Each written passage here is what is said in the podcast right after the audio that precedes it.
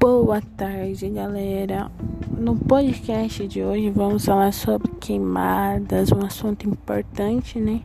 Porque hoje foi, é, esse ano foi o ano que teve, que foi o caso do vírus, daí teve bastante queimadas, né?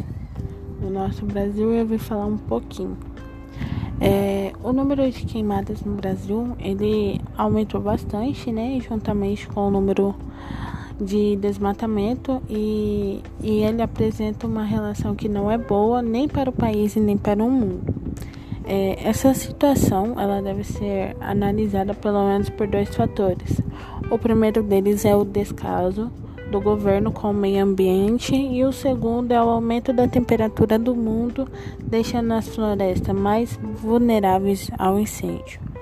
É, sobre as queimadas, foi um ano sim, bem tenso, né? Porque a Amazônia inteira tava pegando fogo, o Pantanal tava pegando fogo, algumas regiões do Mato Grosso também tava, né? Tava bem crítica a situação de sobre queimadas é, é, tava atacando fogo, vinha aquele calorzão que ninguém aguentava. E graças a Deus isso passou, né? Sobre a queimada. Tá até um tempo melhor, porque quando tava com as queimadas tava bem ruim até para respirar. Você não conseguia dormir nada, né? Então, vou falar mais um pouco aqui que inicialmente o crescimento de queimadas na Amazônia em tão pouco tempo ele está sendo vinculado ao governo. O governo ele não está se importando com a flora do nosso país.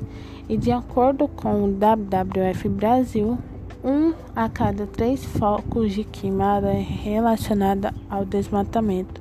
E o alerta do corte das árvores de agosto de 2018 para agosto de 2019 e aumentou em 62% e informou o Instituto Nacional de Pesquisas Especiais que diante do exposto percebe-se que o governo brasileiro não está fazendo nada para impedir isso.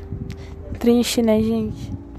E muito pela causa da flexibilização que ocorre na concessão do espaço florestal para os agropecuários é, a queimada para quem planta, né, colhe, foi bem complicado, porque eles não estavam conseguindo plantar, não estavam conseguindo colher por causa do tempo muito seco e era mais tipo dinheiro jogado fora, né?